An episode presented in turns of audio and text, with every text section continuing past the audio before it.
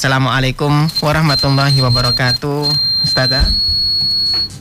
Waalaikumsalam warahmatullahi wabarakatuh. Bagaimana kabarnya hari ini Ustazah? Alhamdulillah Mas Isak Semoga Mas Isak juga dalam keadaan sehat Amin Telur-telur Victor yang menyimak kita pada pagi hari ini Juga dalam keadaan sehat walafiat Beserta seluruh keluarga mm -mm. Dan diberkahi semua urusan kita Amin, amin, amin Panjenengan juga Ustazah Mungkin-mungkin panjenengan beserta keluarga juga Sebegitu juga Amin, amin nah. Baik Ustazah uh, Kali ini generasi strawberry Sangat jarang sekali orang mendengarkan apa sih generasi strawberry tersebut. Hmm. Oh ya. Yeah. Luar biasa sekali.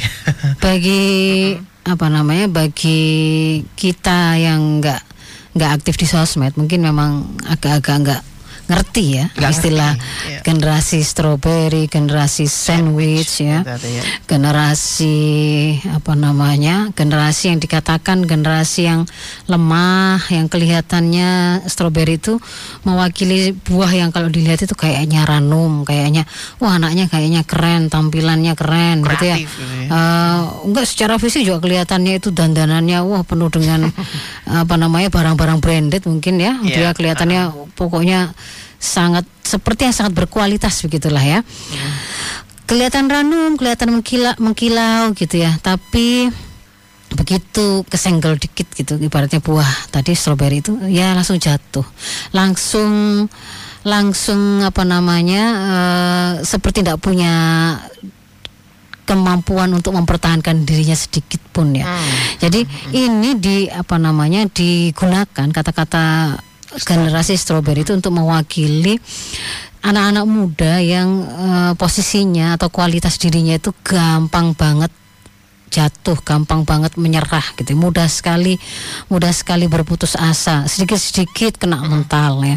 Sedikit-sedikit bunuh diri sedikit-sedikit merasa butuh healing ya. Orang yang dianggap menurut dia itu uh, kok nggak sesuai dengan dirinya gitu ya. Yeah, uh -uh. Dia kemudian labeling dengan uh, nyebelin ya, menyebalkan, dicap toksik bahkan orang tuanya kalau kemudian menurut dia itu uh, apa Tidak namanya nggak cocok sama dia itu dia kemudian juga akan mengatakan seperti itu. Toksik untuk toksik uh, siapa pun itu tidak hanya orang tuanya ya siapa pun itu. Siapa pun ya. Uh, ada lagi juga istilah uh, kita menyebutnya atau dikenal juga dengan uh, istilah generasi duren. Oh, ada-ada saja ini ya. Generasi duren itu kelihatannya keras gitu ya. Keras, hmm. kasar di luar kulitnya. Tapi begitu dibelah, dipencet ternyata uh, lembek. hmm. Buahnya tuh lembek. Ini untuk mewakili generasi seperti apa bahwa di dunia maya itu ya sosmed itu yeah. kelihatannya besar mulut kayaknya pemberani sedikit-sedikit nantangin orang gitu ya misalkan ya. Komen sana sini kayak jagoan bener. Eh begitu kemudian di dunia nyata eh ternyata profilnya itu profil yang lemah tak berdaya gitu ya. Besar ngop, apa besar omongnya di media tapi kalau di dunia nyata dia bahkan tidak pernah ngomong sama orang gitu. Tidak membuka membuka percakapan terlebih dahulu kepada orang tidak berani begitu. Jadi ini uh, apa? kayak kayak ototnya six pack tapi jiwanya ngondek gitu. Jadi itu istilah strawberry durian. Ada lagi yang kemudian hari ini dikenal dengan istilah generasi sandwich. Generasi sandwich ini juga mewakili generasi yang hari ini sering disebut mungkin tahun 79 atau sampai 81 ke bawah gitu ya yang yang kemudian mereka disebut sebagai generasi yang merasa beban hidupnya itu berat ya terhimpitkan atas bawah. Makanya dikatakan strawberry eh apa? Sandwich, ya. Dua kali nah, dia harus nanggung beban orang tuanya gitu harus ngurusin orang tuanya yang sudah dalam masa usia tua. Oh. tapi pada saat yang sama dia merasa hidupnya hari ini tuh perlu banyak tekanan-tekanan, tuntutan-tuntutan ekonomi yang membuat mereka rasanya kayak kecepit pada dua keadaan. Nah, ini adalah fenomena yang kita saksikan hari ini. Kalau realnya bahasa di dunia nyata gitu ya, eh, fenomena di dunia nyata. Kalau ibu-ibu ada yang misalkan uh, uh, mikrofon saya kayaknya enggak ya stabil ya. Stabil. Uh, kalau kemudian kita ada di dunia nyata, mungkin ibu-ibu kalau bergabung di grup-grup misalkan grup-grup wali murid ya wali yeah. murid anak-anak SD SMP SMA gitu ya. Bahkan SMA juga orang tuanya digrupkan gitu ya. Sampai SMA orang tuanya digrupkan kita menyaksikan di grup itu uh, segala hal itu orang tuanya yang nanyakan. Misalkan besok besok ulangannya apa, besok ada tugas apa yang dikumpulkan, barangnya ketinggalan minta tolong ke gurunya atau nanya orang tuanya nanya ke orang tua orang tua yang lain gitu kan ya. Mereka yang sibuk nguruskan anaknya urusannya tadi. Mm-hmm. Kalau kemudian misalkan salah kostum gitu ya, salah salah salah seragam, seragam. nah salah seragam itu kayaknya yang kemudian uh, kena mental atau kemudian depresi orang tuanya, orang tuanya gitu ya. ya. Nah, padahal itu fenomena yang kalau kemudian kita bandingkan dengan diri kita saja. Mungkin saya sama Mas Mas Isak ini juga beda beda ini beda generasi ini ya. ya beda generasi. uh, saya selesai kuliah sekitar 20 menjelang 25 tahun yang lalu ya. Wah. Kalau Mas Isak mungkin baru-baru ini ya. Baru-baru ini. Baru-baru ini kita berbeda berapa ini berapa satu generasi mungkin ya hampir-hampir satu generasi. Ya, jadi kalau kemudian uh, dulu gitu ya kalau kita namanya sekolah ya, nyiapkan peralatan sekolah, buku sesuai dengan pelajaran, ya, alat tulis, seragam, saat kelengkapan kelengkapannya, ya itu tanggungan sang anak. Apalagi kalau kemudian sekolah kita jauh gitu ya, SMP, SMA mungkin sudah mulai jauh, ada yang mulai naik motor, ada yang mulai naik bemo gitu kan. Nah, kalau kemudian uh, salah salah kostum atau ada yang tertinggal, ya sudah ya dia yang kemudian ya? dia kemudian akan bertanggung jawab. Entah dia menyampaikan ke gurunya dia kemudian meminta maaf atau seperti apa ya. Kalau misalkan dihukum ya dihukum lah kan. Gitu ya dia punya mental untuk menghadapi itu. Hmm. lah hari ini itu itu seperti hilang ya. Bahkan untuk menanyakan ada tugas apa? Ada tugas apa? Ada ada PR apa? Terus kemudian bagaimana cara mereka menyelesaikannya? Itu terus hari ini di uh, apa Bebankan namanya? kepada orang tua. Uh, uh, orang tua yang kemudian me melakukan melakukan semuanya untuk anaknya gitu ya. Nah, e, kalau kemudian kita coba analisa ini keperluan keperluan kita untuk me, apa namanya membahas ini, mengangkat ini untuk apa sih ya? Ini tentu kan menjadi menjadi ke keprihatinan kita semua ya. Karena pada faktanya nanti di lapang itu sampai pada level anak-anak kita itu ternyata sampai jatuh pada mudahnya mereka bunuh diri. Kalau yang uh, masih masih selamat gitu, ya masih selamat itu mereka mengira uh, dengan healing healing itu dengan healing healing yang mereka lakukan itu kemudian mereka masih bisa survive ya.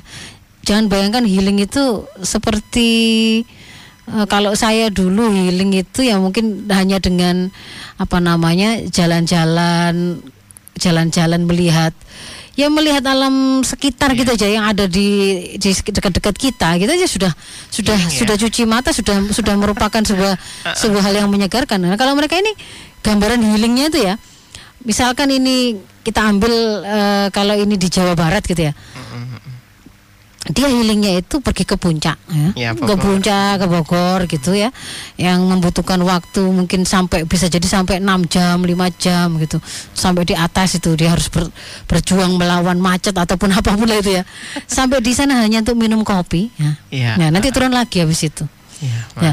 Nah kalau kemudian hanya ngejar minum kopi sampai segitunya gitu ya, dan dianggap itu sebagai sesuatu yang akan menghilangkan rasa lelahnya, ya. akan menguatnya menguatkannya kembali, maka itu menjadi sesuatu yang harusnya kemudian mengusik mengusik uh, apa kesadaran kita kok bisa gitu loh ya, kok bisa malah megel itu kan sebenarnya malah capek semua itu ya oh, terus kemudian itu dijadikan hanya minum kopi ke sana itu terus kemudian itu kemudian menjadi sesuatu yang menyegarkan gitu ya. Hmm. Kenapa kok kemudian tidur gitu ya?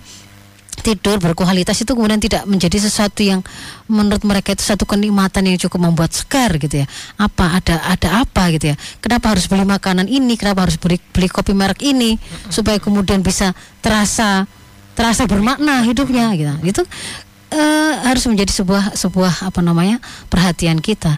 Lebih lanjut akhirnya kemudian memang kita menyaksikan anak-anak kita ini generasi-generasi generasi-generasi strawberry, generasi-generasi durian ini tadi itu jangankan berpikir tentang bagaimana berkontribusi pak pada peradaban umat manusia gitu ya bagaimana kemudian membantu penyelesaian persoalan-persoalan di tengah masyarakatnya mereka ya justru menyelesaikan masalahnya sendiri saja loh, tidak sanggup begitu ya. Jadi kita nggak berpikir bagaimana kemudian mereka bisa menjadi agen perubahan di tengah masyarakat atau agen kebaikan di tengah masyarakat, bahkan untuk menjadi berusaha untuk jadi orang baik saja itu ternyata hari ini mereka sendiri kayak kesulitan banget begitu yeah, ya mereka yeah. mereka kesulitan uh, tetap ada pada profilnya sebagai seorang muslim yang kuat ketika bertemu dengan teman-temannya yang arusnya itu melakukan free sex yang arusnya itu kemudian track-track kan yang arusnya mereka itu uh, mulai coba-coba menjadi LGBT dan seterusnya. Jadi hmm. lemah gitu loh. Dan ini tentu nggak boleh kita biarkan. Kalau kemudian kita biarkan, artinya kita kehilangan generasi.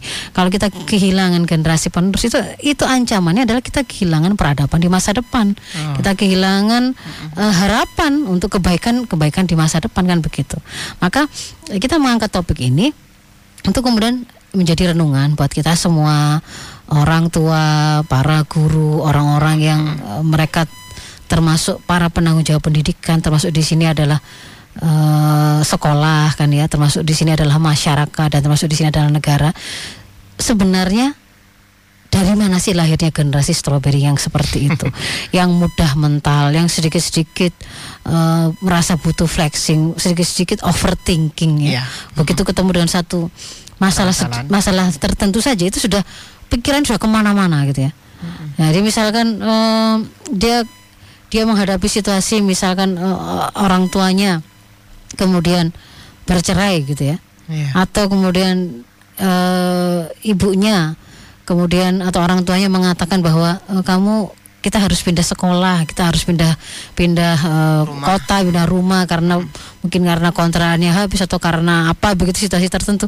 Itu sudah sudah dia seperti kehidupan di depannya itu se seperti sudah tertutup ya, sudah hmm. sudah berakhir semuanya. Yeah. Seperti tidak ada tidak ada harapan apa pun lah yang kemudian bisa kemudian dia sebut sebagai bagian dari hidupnya gitu ya. Jadi kayak e, mudah sekali roboh, mudah sekali runtuh gitu ya. Bangunan apa pun yang dia punya itu seperti sama mudah sekali runtuh. Nah, ini harus kita telusuri dari mana sebenarnya kelemahan-kelemahan ini tuh berasal.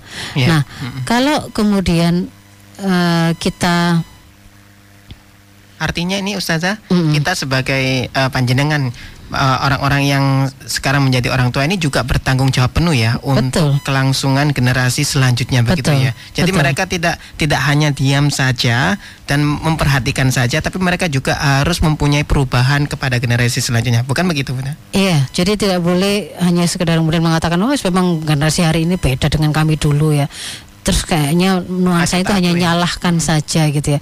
Ya memang beda hari ini anak-anak lembek. Kita dulu itu dididik itu dengan keras gitu ya. Kalau sama guru kemudian melakukan kesalahan kita diberitahu diingatkan gitu ya atau kemudian sedikit, sedikit dimarahi itu ya biasa dan tetap tidak membuat kita luntur penghormatan kita pada guru kita. Tapi hari ini sudah langsung motong, langsung minta pindah sekolah. Jadi ada yang kemudian uh, dalam jangka waktu satu tahun saja minta minta dipindah sekolahnya ke orang tuanya itu berkali-kali begitu ya. Nah itu karena kalau kemudian didetili bukan karena memang sekolahannya itu yang kemudian salah, anaknya yang kemudian anaknya, terlalu lembek iya. begitu ya. Nah jadi ini kita mau telusuri begitu ya Mas Isak ya. ya. Dari mana kelemahan ini?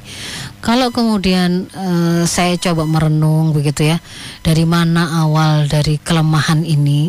Saya langsung teringat dengan sebuah apa namanya sebuah keyakinan kalau seorang mukmin itu sebenarnya harusnya dia itu tidak pakai ada kesasar kesasar begitu ya untuk kemudian uh, berjalan lurus menempuh langkah yang benar itu kalau dia itu benar-benar menjadikan tuntunan Islam rambu-rambunya Islam ya lampu yang atau petunjuk yang diberikan oleh Islam itu sebagai guidance-nya. Sebenarnya dia itu tidak akan perlu kesasar kesasar untuk kemudian pernah merasakan jatuh pernah merasakan uh, apa namanya terprosok ke dalam sebuah kemaksiatan atau kesalahan ya. Sebenarnya begitu idealnya. Nah, kalau kemudian kita kita cermati sebagai seorang mukmin itu sebenarnya ada adalah ada satu satu konsep dasar ya tentang kekuatan ini yang kemudian seharusnya sudah dimiliki oleh siapa pun mukmin itu hmm. yaitu bahwa segala segala kekuatan apa pun ya kelebihan apa pun kemampuan apa pun potensi apa pun yang ada di kehidupan kita itu sumbernya Sumber dari segala sumber kekuatan itu adalah Allah. Hmm. Ya.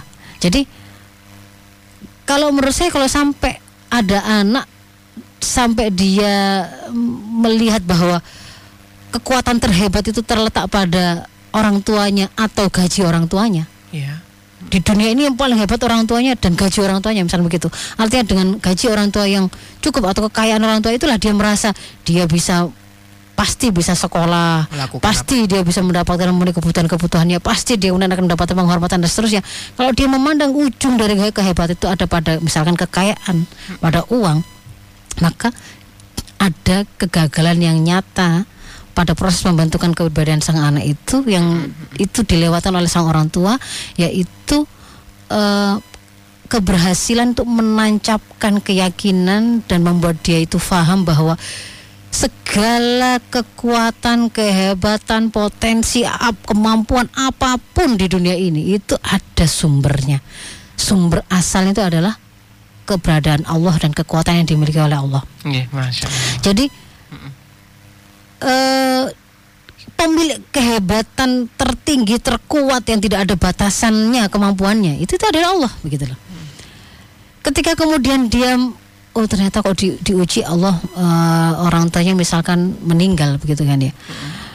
Kalau kemudian anak itu tadi se, apa merasanya itu kemudian seperti benar-benar tidak ada harapan sama sekali pada kehidupannya di depan atau kemudian hari ini kita juga lihat tidak hanya generasi muda ya ada kan ibu-ibu yang juga iya. beberapa kali itu Merasa, uh, bunuh diri ya iya. membunuh anaknya lalu membunuh dirinya karena utang karena ya. merasa pokoknya ekonomi begitu ya mm-hmm. kalau kemudian dia merasa bahwa ini adalah persoalan terbesar begitu bahwa kalau sampai orang tuanya meninggal kalau sampai orang tuanya sudah tidak kerja itu pasti dia tidak bisa makan dia tidak bisa hidup, hidup misalnya ya. begitu tidak bisa hidup anak-anak saya juga nggak akan bisa hidup gitu ya saya tidak bisa hidup maka pada saat itu berarti dia gagal memahami bahwa sebenarnya dirinya, anaknya, siapa pun itu di dunia ini, bahkan hewan melata yang paling kecil sedikit pun yang kita tidak tahu, yang seandainya kalau diumpamakan itu seperti perempuan di Quran, hewan kecil berwarna hitam ya, semut kecil hitam berjalan di batu di atas batu hitam di malam gelap. gitu ya. Yang kita bahkan mengabaikan kita tidak tahu itu sebenarnya juga sudah ada penjamin rizkinya. Sudah dijamin. Sudah ada rizkinya, ada penjaminnya. Yang kemampuannya itu tidak pernah kita bayangkan untuk memberikan rizki tadi itu. Okay. Makhluk yang ada di laut segitu banyaknya. Kalau mau menghitung silakan hitung coba kalau bisa. makhluk yang ada di darat, makhluk yang ada di udara, makhluk yang ada di dalam tanah, yeah. semuanya itu itu kita ada atau kita tidak ada, kita kerja atau kita tidak kerja, mereka semua itu kan juga butuh makan. Okay. Dan itu pun mereka itu sudah ada yang menjamin. Kalau kemudian kita pelajari kita kita akhirnya mengerti bahwa oh, ada yang namanya mekanisme apa jaring-jaring makanan loh, kok sangat rapi ya gitu ya. Akhirnya ada mekanisme yang buat mereka itu tetap bisa hidup melalui mekanisme yang seperti itu itu bagaimana itu ada yang menjamin bukan kebutuhan bukan kebetulan begitu loh jadi kegagalan pertama yang membuat awal kelemahan profil anak-anak kita itu adalah kegagalan memperkenalkan sumber dari segala sumber kekuatan itu adalah Allah hmm. ada ada kemampuan kehebatan kekuatan yang itu kalau kemudian kita diberi olehnya kita diberi olehnya maka akan menjadi sebuah sumber kekuatan yang tidak terbatas, tidak tidak nunggu harus kita beli gitu loh. Harus kita harus kita apa namanya? kita bayar dengan uang begitu. Kalau kemudian misalkan Allah sang pem, peng, penggerak hati manusia yang menggerakkan pikiran manusia yang pasukannya itu bisa juga berupa angin, tanah, udara gitu kan ya, air apa pun itu. Kalau misalkan Allah menghendaki dia misalkan ini di di tanah tandus uh, apa kering nggak ada air nggak ada tanaman nggak pohon seperti kisahnya Nabi Ismail dan ibunya itu kan ya kalau kemudian Allah menghendaki akan muncul air di situ sangat sangat bisa kan begitu kan? Segampang itu. Yang kita tidak tahu bagaimana caranya gitu kan ya. Apa kemudian atau kemudian misalnya kisah yang kalau hari ini kita menyebutnya dengan apa mukjizatnya para nabi. Ketika Nabi Musa kepepet dikejar Fir'aun depannya laut di belakangnya Fir'aun sudah ndak kayaknya kalau dalam hitungan manusia kan tidak ada, ada, ada jalan, jalan sudah ada jalan. ada jalan. Kalau pakai pakai pikirannya manusia dia mau mendesain langkah itu ke mana itu sama juga tidak ada sudah. Selesai. Anda maju tenggelam atau ya sudah ketemu sama Fir'aunnya. Tetapi kemudian Allah memberi semacam apa namanya bukti gitu ya. Kekuasaan Allah itu bahkan di luar nalar kita. Laut yang laut juga bisa dibelah itu gimana kan begitu kan ya? Ya seperti itulah. Kita tidak pernah tahu. Kisah uh, perangnya perang Rasulullah ketika me, me, mengalami apa namanya pengepungan pada perang Ahzab ya. Di dalam kota ada pengkhianat di luar itu dikepung berhari-hari. Tapi tanpa peperangan sedikit pun kemudian Allah memenangkan kaum muslimin. Kenapa? Allah mendatangkan itu yang namanya pasukan berupa angin yang membuat orang yang di sekitarnya musuh-musuh sedang mengepung itu kocar kacir tanpa perang sudah. Jadi hmm. uh, kalau anak itu sudah berhasil kita tanamkan bahwa ada Allah yang nggak ada matinya nggak bisa mati ada Allah yang selalu melihat kamu, yang selalu mendengar meskipun kamu nggak bisa ngomong, dia mendengar apa yang kau inginkan, yang kamu butuhkan. Kalau kamu meminta udhuni astajib lakum, kalau kamu meminta padaku gitu ya, akan aku pen, akan aku penuhi gitu. Maha pengabul doa, maha berkuasa, nggak dibatasi oleh uh, waktu tertentu. Kalau orang tua ada masanya penjagaan yang bisa dia lakukan. Begitu dia pindah luar kota anaknya dia tidak mungkin sanggup begitu. Kalau kemudian uh, Rizky juga begitu. Ada kekuatan kekuatan fisik atau uang yang kemudian ada batasnya. Tapi kalau Allah lawang tanah itu milik Allah. Kalau kemudian Allah menghendaki di situ kemudian ditumbuhkan tanaman-tanaman mulanya tandus bisa saja. Kan begitu kan ya? Allah datangkan kemudian makanan sampai yang nggak masuk akal tiba-tiba seperti turun dari langit juga pernah kan pada waktu kisahnya Bani Israel. Jadi harus sampai benar-benar ter apa namanya tertransfer gitu keyakinan bahwa ada Allah sebagai sandaran atas segala kekuatan yang kau butuhkan. Jadi kalau kemudian kamu menghadapi situasi lemah atau kesulitan, itu jangan sandarkan pada hanya kemampuanmu saja hmm. atau kekuatanmu saja atau kekuatan orang tuamu saja. Mereka terbatas. Tetapi kalau kemudian kamu ingat ada Allah Allah itu selalu uh, me, apa, mendengar permintaan hambanya, selalu kemudian mengabulkan permintaan hambanya atau kemudian Allah menundanya dengan sesuatu yang lebih baik atau menggantikan dengan sesuatu yang lebih baik. Keyakinan itu akan membuat dia merasa dia punya harapan gitu loh, dia akan kuat. Tapi kalau kemudian ya itu tadi. Pokoknya apa yang ada di depan mata dia saja tadi dan itu hanya sebatas kekuatan sifatnya materi maka dia akan sangat rapuh. Ya hmm. itu mungkin kelemahan yang pertama ya. Hmm. orang tua gagal memahamkan akidah itu persoalan akidah ya. Kemudian yang kedua uh, bisa jadi ini juga kegagal ya memang awalnya berasal dari kegagalan orang tua. Kegagalan orang tua menanamkan dan memahamkan kepada sang anak mana sesuatu yang besar mana sesuatu yang kecil. Sampai dia tidak bisa membedakan sesuatu yang besar dan sesuatu yang kecil. Kalau kalau seseorang itu adalah e, bermental besar, maka dia akan memandang bahkan persoalan besar pun itu sesuatu yang kecil untuk, untuk dia dia itu bias, bisa ikhtiari untuk dia perjuangkan untuk dia hadapi. Tetapi kalau dia itu sejak awal mentalnya kecil, memandang apa pun di luar itu akan menjadi besar. Hmm. Ya di dioloin temannya, ya naik sepeda, nggak naik apa namanya mobil gitu misalkan, kok naik motor nggak keren itu dianggap sebagai sesuatu yang besar karena karena dia gagal difahamkan memiliki pemahaman yang benar tentang sesuatu yang besar dan kecil itu. Kalau kemudian anak itu sudah ngerti mana yang itu eh, ranah ranah kodok atau takdir dari Allah, yang itu bukan nggak ada nggak ada cam cawe-cawenya tangan dia untuk menentukan tapi semata-mata itu adalah kehendak Allah yang Allah juga tidak akan menghisapnya tidak akan menanyakannya gitu kan ya. Maka kan yang dimintakan hanya dia itu meyakini itulah yang terbaik bagaimana kemudian dia terlahir sebagai orang yang berkulit hitam kah atau putihkah, kriw, rambut kriwil ataukah luruskah, mata yeah. sipit atau mata besarkah gitu ya. Itu ketika dia sudah bisa meletakkan dengan benar, mana yang itu memang ranah ranah amalnya Allah sehingga itu bukan kesalahan saya dan saya tidak perlu risau dengan hal itu. Dan mana itu ranah ikhtiar? Kalau ranah ikhtiar berarti yang dinilai oleh Allah adalah ikhtiarnya bukan semata-mata hasilnya tapi bagaimana ikhtiarnya sudah sesuai dengan tuntunan syara ataukah tidak maka dia akan bisa membedakan. Dia nggak akan putus asa untuk hal-hal yang itu memang bukan amal dia gitu loh bukan ranahnya dia. Hmm. sampai akhirnya kemudian gara-gara dibully persoalan apa namanya rambutnya yang krebo gitu ya dia sampai depresi Nah itu berarti ada sebu sebuah kegagalan juga dari orang tua untuk laki-laki ini masalah akidah gitu ya.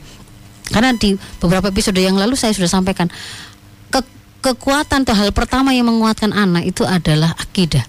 Semakin kuat akidahnya, semakin kuat keyakinannya ke akan keberadaan Allah Sang Al Khalik Al Mudabbir yang maha segala-galanya itu dengan pemahaman yang benar bukan sekedar apalan ya, apalan Asmaul Husna bukan, tapi maknanya itu benar-benar tertransfer gitu ya. Kalau Allah al al musawwir gitu ya, yang me membentuk manusia. Jadi yang membentuk bayi-bayi itu wajahnya kayak apa itu Allah gitu kan ya. Maka dia tidak akan kemudian nyalahkan kenapa bapak saya begini? Kok kenapa kok bapak saya dulu berburu bapak, ini? ya misalnya begitu. nah gitu. ya kok kok pesek pesek sehingga kemudian akhirnya dia sibuk mengganti mengganti wajahnya dan seterusnya. nah itu masalah akidah gitu ya.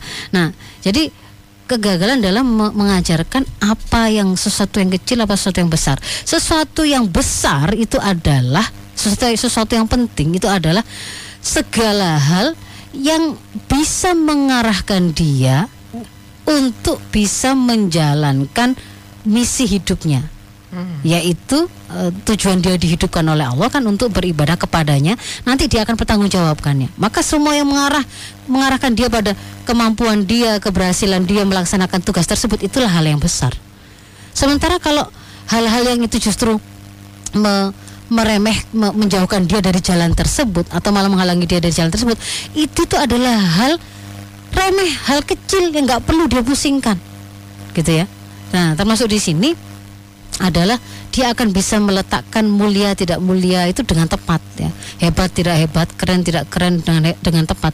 Karena hari ini arus arus besarnya ini kan sistem kapitalisme sekuler yang meninggalkan akhirat gitu ya. Hanya bersifat keduniaan saja. Akhirnya kan memang menjadikan materi itu ukuran kehebatan ukuran kekuatan ukuran kemuliaan. Itu memang akhirnya membuat orang-orang yang merasa tidak memiliki tidak seberuntung sultan-sultan dalam hal perolehan materinya dia seperti orang paling menderita dia merasanya begitu. Hmm. sepertinya dia tidak akan mungkin berbahagia.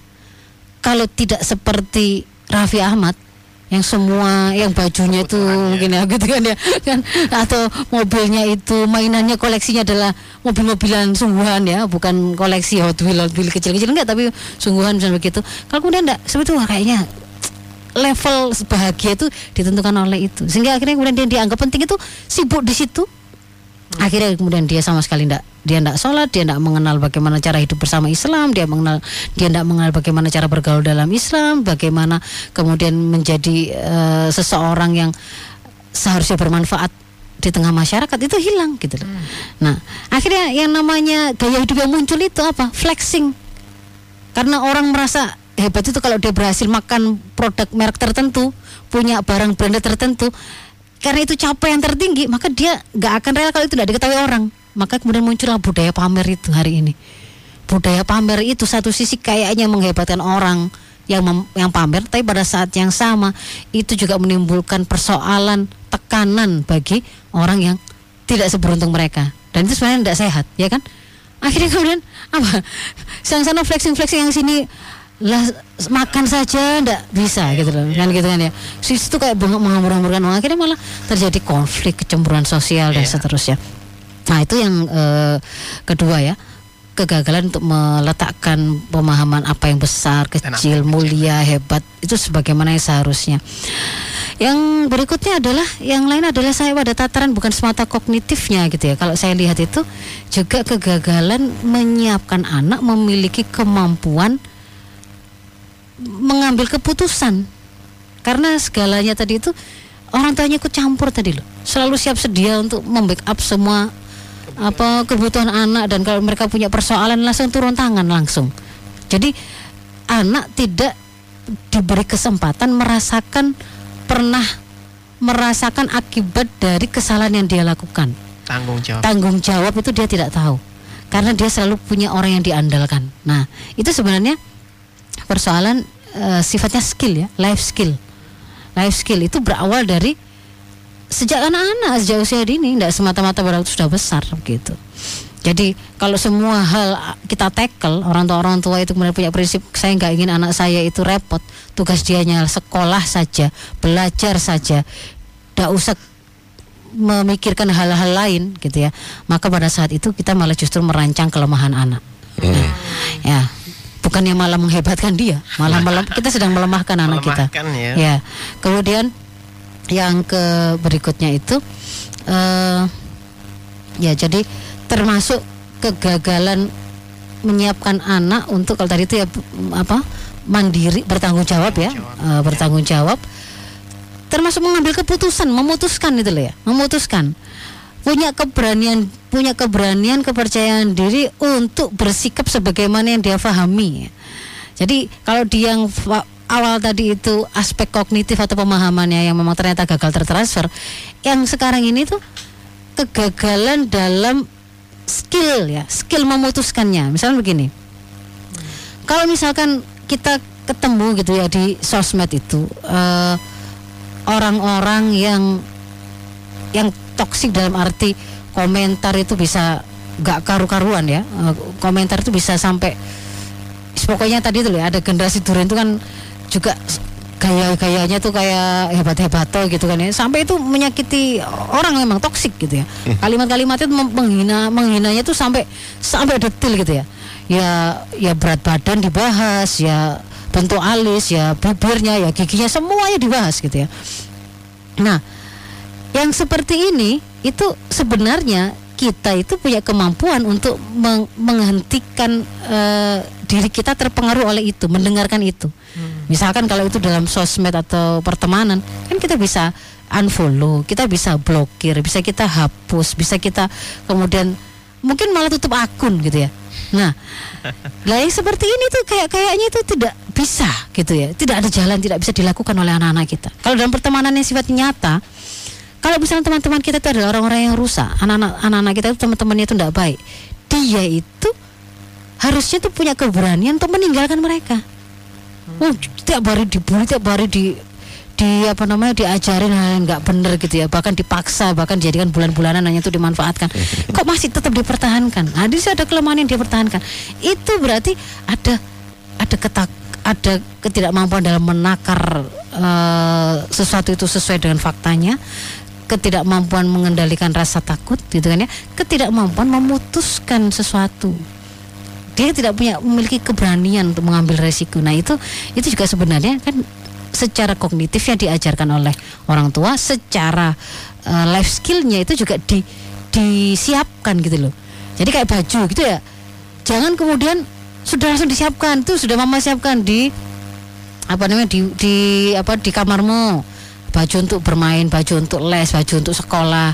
Jadi dia juga tidak pernah punya kepikiran saya itu pengen pakai baju apa, gitu kan ya. Hmm. Karena karena semua desainnya itu sudah disiapkan.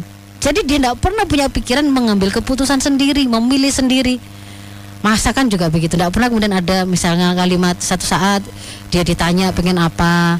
Hari ini kamu coba kamu e, ibu nggak masak terserah kamu kamu kamu mau makan apa dengan kamu mau bikin sendiri kah atau apa apa itu tidak pernah ada situasi yang apa semacam tantangan bagi dia untuk kemudian belajar memutuskan gitu loh belajar memilih itu tidak pernah ada misalkan maka yang seperti itu adalah ketidak kesehatan, ketidakbaikan ya. Itu yeah. kita melemahkan. Nah, yeah. terus itu dari si rumah ya. Hari ini kemudian itu di backup dengan uh, fenomena yang membuat lemah generasi kita itu adalah fenomena uh, di tengah masyarakat itu yang muncul budaya konsumerisme matre dari itu sampai kemudian flexing ya orang itu tadi seperti itu dan itu juga dipengaruhi oleh peran negara yang memang kemudian mulai uh, apa terhadap hal-hal uh, yang menguatkan generasi dan apa yang kemudian seharusnya mereka lakukan. Mungkin itu dulu sebagai prolog Mas Isak yeah. dan Mas Helmi. Uh, ya. Uh, jadi generasi-generasi durian stroberi ini mm -mm. munculnya kan lewat medsos dan gaya hidup medsos itu sekarang kita tahu seperti itu pamer, kekayaan mm. dan sebagainya dan macam-macam. Kalau kita kembali kepada zaman orang tua dulu dan orang tua sekarang kalau dikomparasi dibandingkan orang tua dulu kuat katanya begitu ya. Hmm. Mungkin secara ekonomi tidak sekuat sekarang. Uh, semangatnya barangkali kemudian menanamkan hal-hal yang baik kepada anaknya.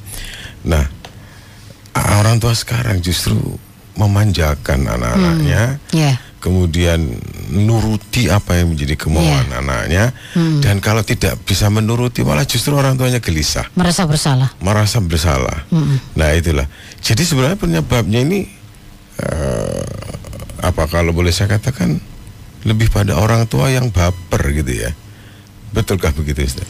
Iya berawal dari kalau tadi saya mengatakan bahwa anak-anak itu gagal memiliki pemahaman yang benar tentang sesuatu yang besar dan kecil itu yang bagaimana hebat dan tidak hebat itu yang seperti apa yeah. itu sebenarnya berawal dari orang tua yang yeah. salah yang dia sendiri ternyata gagal mem memiliki pemahaman yang benar tentang hebat itu bukan anaknya itu kalau semua kebutuhan-kebutuhan materinya itu terpenuhi dengan barang-barang branded. Enggak, enggak ya, hebat. Kadang-kadang orang tua juga Ya dia mengira begitu. Palsu-palsu. Nah, begitu. Eh. Jadi akhirnya kan karena dia sendiri Kenapa kok dia gagal memahamkan anak tentang hal itu? Karena dia sendiri gagal memahami itu. Nah, kan gitu kan ya. Dia sendiri itu tidak bisa gitu ya. ya iya. Dia mengira memang kekerenan itu terletak di situ sehingga kemudian gaya hidup hedon ya, gaya hidup hmm. hedonis hmm. itu kemudian berkelindan dengan uh, di tengah masyarakat yang flexing tadi itu muncul. Hmm. Sudahlah hidup itu untuk senang-senang, nggak ada orientasi ke akhirat. Lalu kemudian di sana sini itu muncul orang pamer, pamer, pamer dan pamer-pamer itu dianggap yang hebat itulah yang dianggap yang keren itu dia dianggap yang mulia itu kan itu maka kemudian mereka sampai akhirnya memenuhi gaya hidup itu bukan kebutuhan loh ini ya itu bahkan dengan cara gaya utang hidup. ya gaya hidup lifestyle hmm. bukan bukan kebutuhan hidup bukan kebutuhan. bukan kebutuhan tapi keinginan atau hanya untuk gaya saja dia pengen terlihat terlihat wah di mata orang terlihat hmm. keren terlihat mulia uh terlihat kaya lah gitu hmm. itu dia sampai padahal nggak mampu utang nah. sampai kalau perlu pinjol kan begitu kan ya hmm. akhirnya apa ya menyengsarakan dirinya sendiri ketika dia seperti itu ya dia nggak akan bisa membentuk mental kepada anak-anaknya hmm. jangan takut miskin nggak bisa susah ya, orang yang begitu orang tuanya takut mati ngajari anaknya jangan takut mati nak dalam membela kebenaran hmm. itu nggak bisa gitu loh itu itu transfer ya transfer mafhum sampai pada sikap mental itu bisa diteladankan oleh orang tuanya. Kalau dia bukan orang yang seperti itu, sulit mengajarkan ya. itu. Kan Jadi itu. yang perlu didandani orang tuanya iya. anaknya nih. Iya, berawal dari orang tuanya. Ditaubati harusnya ini kesalahan ini. Tapi ini kan sudah kandung lahir ini. Anak-anak yang eh, iya. ya sudah. Begini nih situasinya gitu ya. Jadi sama-sama gitu ya. Hmm. taubat bersama-sama.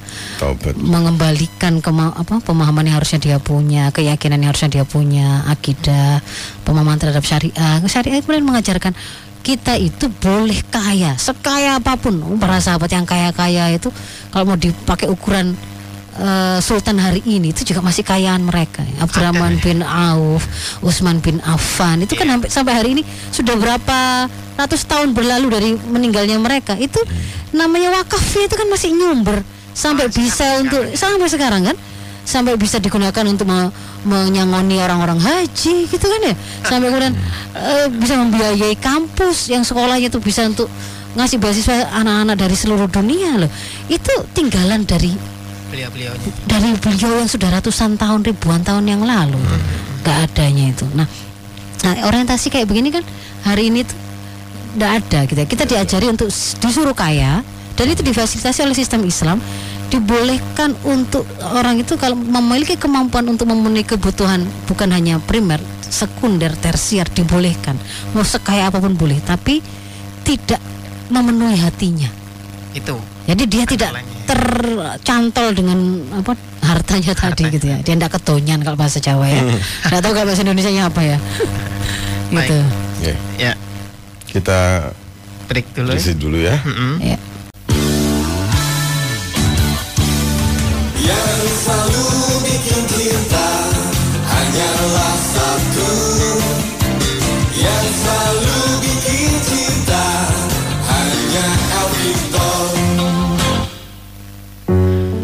sudah masuk beberapa pertanyaan. Ya, ada sisa waktu 7 menit. Setelah kita lanjut, ya? Ya, silakan. Ya. Tadi katanya ada ini dialog. Dialog. Ya, pertanyaan. ada, per, ada pertanyaan ini Ustazah dari Ibu Ika Sidoarjo. Assalamualaikum warahmatullahi wabarakatuh. Assalamualaikum Mau tanya Ustazah, saya punya anak sekarang kelas 6 saya anak saya ini kalau tidak saya dampingi saat belajar anak saya prestasinya pasti turun. Kenapa saya tidak bisa mendampinginya? Karena saya juga mendampingi adiknya yang kelas 2. Nah, bagaimana sih mengatasi kakaknya yang kelas 6 ini? Matur suwun. Ya, kelas 6 itu berarti usia sekitar 12 tahun ya. Ya. Uh, 13 tahun bahkan ya. Jadi itu sebenarnya masa menuju ke usia mukallaf ya. Dia sudah anak-anak kita itu uh, sejak usia sekitar 7 sampai 10 tahun itu sebenarnya sudah sampai pada kemampuan memayis ya. Dia sudah bisa diajak memahami sesuatu. Mm-hmm. Makanya dia di situ sudah juga uh, relatif mandiri ya. Dia dia sudah tidak dalam masa khaldona. Dia relatif mandiri dan bisa menentukan sendiri untuk uh, mengurusi dirinya untuk hal-hal yang itu dalam kemampuannya. Seperti menyiapkan apa uh, persiapan untuk sekolahnya sesuai ya. dengan mata pelajaran untuk besok seragamnya tugas-tugasnya itu sudah bisa. Kita cuman mungkin membantu mereka dengan pengawasan dan peringatan tapi tidak tidak seperti di usia dini yang itu kita harus eh, me melaksanakan mengurusnya sendiri gitu ya. Usia dini memang adalah usia pelayanan tapi kalau sudah tujuh tahun kedua itu justru pendisiplinan. Nah proses itu uh, harusnya yang dilakukan oleh ibu tadi gitu ya. Jadi usia tujuh tahun kedua yaitu tujuh tahun sampai 14 tahun itu sebenarnya masa menawan anak dalam kedisiplinan. Itu berarti kita mulai perkenalkan yang namanya uh, apa namanya tanggung jawab tanggung jawab tugas-tugas beban-beban hukum sebagaimana yang diajarkan oleh syariah. Itu harus kita ajarkan apa adanya. Sambil kemudian kita bantu dia menyiapkan dirinya kemampuannya potensinya untuk bisa melaksanakannya. Misalkan gini kan mulai disuruh mulai mengajar e, disuruh mengajarkan sholat ya kan sejak usia tujuh tahun. Sholat itu kan apa adanya sesuai tuntunan syariah itu subuh ya berarti pagi hari itu kan pagi subuh itu. Zuhur ya di jamnya. Asar juga begitu sampai isya seperti itu. Nah kalau misalkan kemudian hal yang akan membantu anak untuk mudah bangun subuh, mampu bangun subuh, itu dia itu pasti belum mengerti caranya. Maka orang tua di situ yang kemudian mendesainkan atau membantu anak dengan cara mengatur jadwalnya. Jam 9 sudah harus tidur. Hmm. Kita hitung seret, itu berarti dia pada waktu kita bangunkan subuh misalkan jam 5, oh itu sudah mencukupi. Sudah lebih dari dia lebih dari 7 jam tidurnya, 8 jam cukup dan pada waktu kemudian itu kita bangunkan kita tega karena sebenarnya kebutuhan tidurnya sudah tercukupi. Nah, lalu kemudian bagaimana cara membangunkannya supaya dia merasa ringan, merasa merasa tidak berat begitu kan ya macam-macam di situ yang kemudian bisa kita lakukan dan boleh gitu ya. Awal-awalnya mungkin dengan pijatan, mungkin dengan uh, bisikan-bisikan menyemangati yang menghebatkan, anak keren, anak soleh, anak pejuang subuh luar biasa. Sudah disiapkan ibu uh, susu coklatnya panas, airnya juga enak, segar. Kalimat-kalimat yang memotivasi, membuat bangkitnya apa merasa ringan merasa semangatnya dia. Nah itu contohnya. Tapi dia tidak kemudian di, dibebaskan dari enggak apa enggak usah bangun. Enggak boleh. Nah jadi tugas kita itu sebenarnya mulai memperkenalkan dia. Apa sih tanggung jawabnya? Lalu kita bantu dia.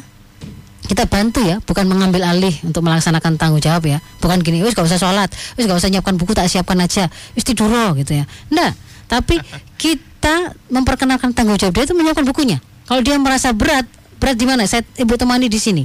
Tapi dia yang menyiapkan. Hmm. Kalau dia itu mau belajar tapi uh, apa namanya? Uh, karena masih ada banyak yang perlu-perlu dia tanyakan, ditemani sama ibu. Tapi bukan ibu yang ngerjakan PR-nya. Nah masalah, tapi kemudian tidak harus membacakan. Kalau misalnya umurnya sudah 12 tahun, 6 tahun, apa sekolah kelas 6, itu membaca nggak harus dibacakan sudah.